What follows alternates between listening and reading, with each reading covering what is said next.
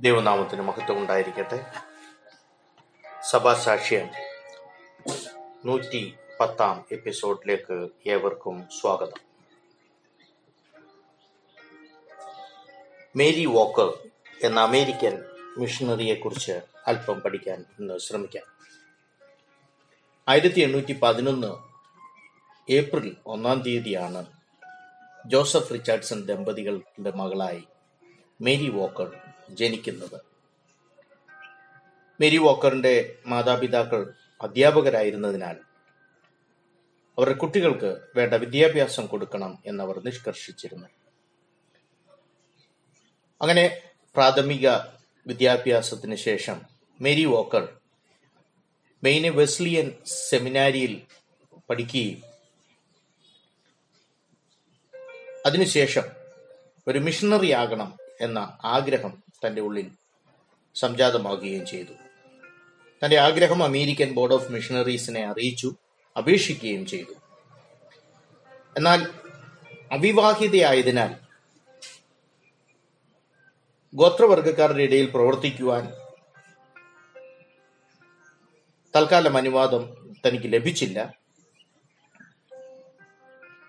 അതുകൊണ്ട് തന്നെ ഒട്ടും താമസിക്കാതെ ആയിരത്തി എണ്ണൂറ്റി മുപ്പത്തിയെട്ട് മാർച്ച് അഞ്ചാം അഞ്ചാം തീയതി. ആ മിഷണറി സംഘടന തന്നെ എൽക്കാന വാക്കറുമായിട്ടുള്ള വിവാഹം നിശ്ചയിക്കുകയും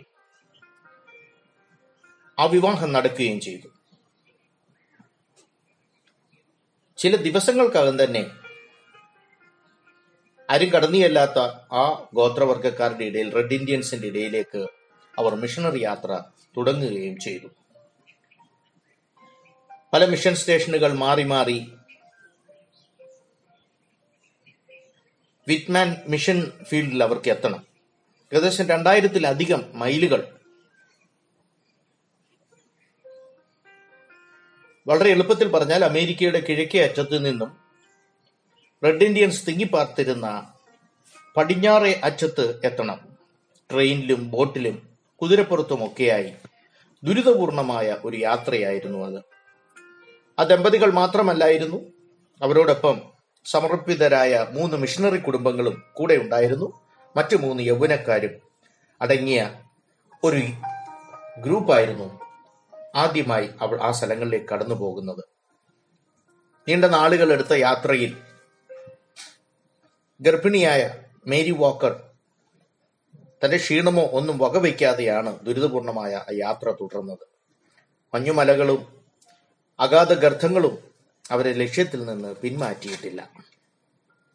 ഏകദേശം നാല് മാസം നീണ്ട യാത്ര. അവർ ഉദ്ദേശിച്ച സ്ഥലത്ത് എത്തിച്ചേർന്നു. ആയിരത്തി എണ്ണൂറ്റി മുപ്പത്തി ഒമ്പത് സെപ്റ്റംബർ ഇരുപതാം തീയതി സ്പോക്കൻ റെഡ് ഇന്ത്യൻസിന്റെ ഇടയിൽ അവരുടെ പ്രവർത്തനം ആരംഭിക്കുവാൻ തുടങ്ങി. ചെറിയ കുടിലുകൾ കൂടാരങ്ങൾ ഉണ്ടാക്കിയാണ് അവർ താമസിച്ചിരുന്നത്. റെഡ് ഇന്ത്യൻസ് ആ ഗോത്രവർഗക്കാരൊക്കെ മറ്റുള്ളവരെ വെള്ളക്കാരെ ഒക്കെ വളരെ സംശയത്തോടെയാണ് വീക്ഷിച്ചിരുന്നത്.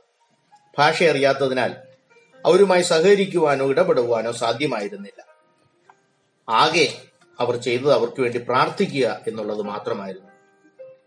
ഒരു ദുരിതം നിറഞ്ഞ ആ ജീവിതം ചിലപ്പോഴൊക്കെ മഴ പെരുമഴയത്ത് കിടക്കയും മറ്റു സാധനങ്ങളെല്ലാം വെള്ളത്തിലായ അവസ്ഥകളുണ്ട്. സഹിക്കാൻ വയ്യാത്ത തണുപ്പ് ആഹാരം പാകം ചെയ്യുവാൻ വേണ്ട സജ്ജീകരണങ്ങളില്ല തദ്ദേശീയരായ ഗോത്രവർഗങ്ങളെ നേടാൻ ഈ കഷ്ടത അനിവാര്യമായിരുന്നു എന്നവർക്കറിയാമായിരുന്നു.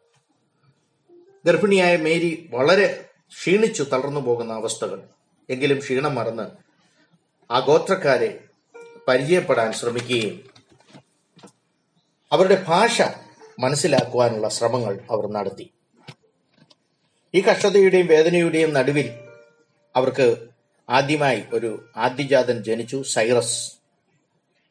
ഒരു വിധത്തിൽ പറഞ്ഞാൽ അമേരിക്കയുടെ പടിഞ്ഞാറൻ ഗോത്രവർഗക്കാരുടെ ഇടയിൽ ജനിക്കുന്ന ആദ്യത്തെ വെള്ളക്കാരനാണ് സൈറസ് എന്ന് വേണമെങ്കിൽ പറയാം. അവിടുത്തെ താമസം ദുസ്സഹമായതിനാൽ ഷിമാക്കയിലേക്ക് അവർ താമസം മാറുവാനിടയായി തീർന്നു. മൺഭിത്തി കൊണ്ടൊക്കെ പണിഞ്ഞ കുടിലുകൾ അവരുണ്ടാക്കി നീണ്ട പത്തു വർഷങ്ങൾ അവരുടെ ഇടയിൽ താമസിച്ച് സുവിശേഷ പ്രവർത്തനം ചെയ്തു.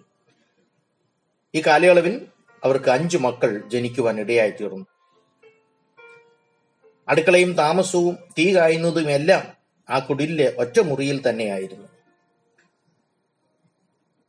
ഉത്സാഹിയായ മേരി വാക്കർ കൂടെയുള്ളവർക്ക് ആവശ്യമായ വസ്ത്രങ്ങളും ഒക്കെ നെയ്ത് ഉണ്ടാക്കുകയും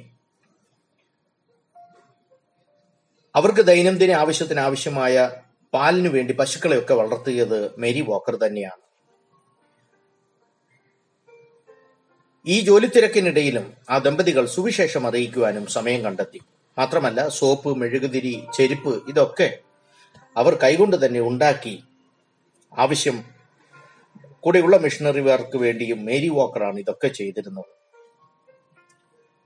അവരുടെ ജീവിതത്തിൽ അവരുമായി തദ്ദേശീയരുമായി ഇടപെട്ടതിൽ ഒന്ന് മനസ്സിലായത് ഈ തദ്ദേശീയരെ ജീവിക്കുവാൻ പഠിപ്പിക്കുകയും അവർക്ക് വേണ്ട അടിസ്ഥാന സൗകര്യങ്ങൾ ഒരുക്കി കൊടുക്കുകയും ചെയ്യണം. അതാണ് ആയിരുന്നു മേരി വാക്കറിന്റെ ആഗ്രഹം. അതോടൊപ്പം അവരെ സുവിശേഷത്തിലേക്ക് നയിക്കുക. എൽക്കാന വാക്കർ മേരി വാക്കറിന്റെ ഭർത്താവ് കഠിന പരിശ്രമം നടത്തി ആ ഗോത്ര ഭാഷയിൽ ലിപി ഉണ്ടാക്കുവാൻ ശ്രമിച്ചു. അങ്ങനെ ആ ഭാഷയിൽ ആദ്യമായി മർക്കോസിന്റെ സുവിശേഷം ഏകദേശം പത്ത് അധ്യായങ്ങൾ വിവർത്തനം ചെയ്യുവാൻ ഇടയായി തീർന്നു നീണ്ട പരിശ്രമത്താൽ അവരുടെ ഇടയിൽ ഒരു ആരാധനാലയം പണിയുവാനും അവർക്ക് കഴിഞ്ഞു. വളരെ നാളുകൾ എടുത്തെങ്കിലും ചിലർ വിശ്വാസത്തിലേക്ക് കടന്നു വരുവാൻ ഇടയായി തീർന്നു ആത്മീയമായി വളരെ ആഴമായ ജീവിതശൈലി അല്ലെങ്കിലും സുവിശേഷത്തിന്റെ ആദ്യ നാളുകളായിരുന്നു എന്ന് വേണം നമുക്ക് കരുതുവാൻ. അതിനുശേഷം വേലയുടെ വിശാലതയ്ക്കായി ഓറിഗണിൽ ഏകദേശം നൂറ് ഏക്കർ സ്ഥലം അവർ വിലയ്ക്ക് വാങ്ങി അവരുടെ താമസം അവിടേക്ക് മാറ്റുവാൻ ഇടയായി തീർന്നു അവിടെ മെച്ചപ്പെട്ട ഒരു വീട് അവർ പണിതു. പിൽക്കാലത്ത് നല്ലൊരു ഭാഗം വിദ്യാഭ്യാസത്തിനും മറ്റു പ്രവർത്തനങ്ങൾക്കുമായി അവർ വിട്ടുകൊടുക്കുകയാണ് ചെയ്തത്. അതുകൊണ്ടാണ് പിൽക്കാലത്ത് അറിയപ്പെടുന്ന പസഫിക് യൂണിവേഴ്സിറ്റിയായി മാറിയത് അവർ താമസിച്ചിരുന്ന ഓറിഗണിലെ ആ വസ്തുവായിരുന്നു. ഈ മിഷണറി ദമ്പതികളുടെ ജീവിതം അന്വർത്ഥമാക്കി തീർത്ത. ഒരു തുടർച്ചലനമായി അവരുടെ മക്കളും മിഷണറിമാരായി പല രാജ്യങ്ങളിലേക്ക് കടന്നു പോകുവാൻ ഇടയായി തീർന്നു. മൂത്ത മകൻ ചൈനയിൽ ഒരു മിഷണറിയായി പോയപ്പോൾ ബാക്കി മക്കൾ മറ്റുള്ള സ്ഥലങ്ങളിലൊക്കെ മിഷണറിമാരായി പല സ്ഥലങ്ങളിൽ കടന്നു പോകുവാൻ ഇടയായി ആയിരത്തി എണ്ണൂറ്റി എഴുപത്തി ഒന്നിൽ ഏകദേശം മുപ്പത്തിമൂന്ന് വർഷങ്ങൾക്ക് ശേഷമാണ് അവരുടെ ജന്മനാട് കാണുവാൻ അവരുടെ ചെറിയ സന്ദർശനം നടത്തുന്നത്. മടങ്ങിയെത്തി വീണ്ടും അവർ മിഷണറി പ്രവർത്തനങ്ങളിൽ ഇഴുകിച്ചേരുവാൻ ഇടയായിത്തീർന്നു. ചുരുക്കി പറഞ്ഞാൽ ആയിരത്തി എണ്ണൂറ്റി എഴുപത്തിയേഴിൽ എൽഖാന വോക്കർ നിത്യതയിൽ പ്രവേശിക്കുവാൻ ഇടയായിത്തീർന്നു. വിവാഹത്തിന്റെ ആദ്യ ദിനങ്ങളിൽ തന്നെ മിഷണറി ദൗത്യം ഏറ്റെടുത്ത് ഒരു പുരുഷായുസ് മുഴുവൻ കർത്താവിന്റെ വേലയ്ക്ക് വേണ്ടി ഗോത്രവർഗക്കാരുടെ ഇടയിൽ ഒരു സൗകര്യമില്ലാത്ത സ്ഥലത്ത് ആ മിഷണറി കുടുംബം ആ ദമ്പതികൾ അവരുടെ ജീവിതം ഹോമിച്ചു. ആയിരത്തി എണ്ണൂറ്റി തൊണ്ണൂറ്റിയേഴിൽ മേരി വോക്കറും താൻ പ്രിയം വെച്ച കർത്താവിലേക്ക് ചേർക്കപ്പെടുവാൻ ഇടയായി തീർന്നു അവർ കഠിനാധ്വാനം ചെയ്ത അവരുടെ മിഷണറി ഫീൽഡിൽ തന്നെ ആ വേലസ്ഥലത്ത് തന്നെ രണ്ടുപേരുടെയും ഭൗതിക ശരീരം അടക്കം ചെയ്യുവാൻ ഇടയായി തീർന്നു തന്റെ ചെറുപ്രായത്തിൽ ഒരു മിഷണറി ആകണം എന്നുള്ള ആഗ്രഹം പരിശുദ്ധാത്മാവ് അതിനുള്ള വാതിലുകൾ തുറന്നുകൊടുത്ത് സുവിശേഷം എത്തിയിട്ടില്ലാത്ത ഗോത്രവർഗക്കാരുടെ ഇടയിൽ കടന്നുപോയി. ഒരായുസ് മുഴുവൻ ആ ദമ്പതികൾ കർത്താവിന്റെ വേലയ്ക്ക് വേണ്ടി പ്രവർത്തിച്ചതുകൊണ്ട് അനേകർ സുവിശേഷം അറിഞ്ഞു. അനേക മിഷൻ സ്റ്റേഷനുകൾ ഉണ്ടായി. അവരുടെ പേരിൽ ഇന്നൊരു വലിയ യൂണിവേഴ്സിറ്റി ആയി മാറിയിരിക്കുന്നു.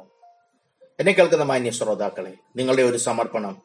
വരും ദിവസങ്ങളിൽ പരിശുദ്ധാത്മാവ് വിശാലമായ വാതിലുകൾ തുറക്കുവാനും സുവിശേഷം എത്തിയിട്ടില്ലാത്തടത്ത് സുവിശേഷം എത്തുവാനും ഇടയായി തീരട്ടെ ദൈവം നിങ്ങളെ ധാരാളമായി അനുഗ്രഹിക്കട്ടെ.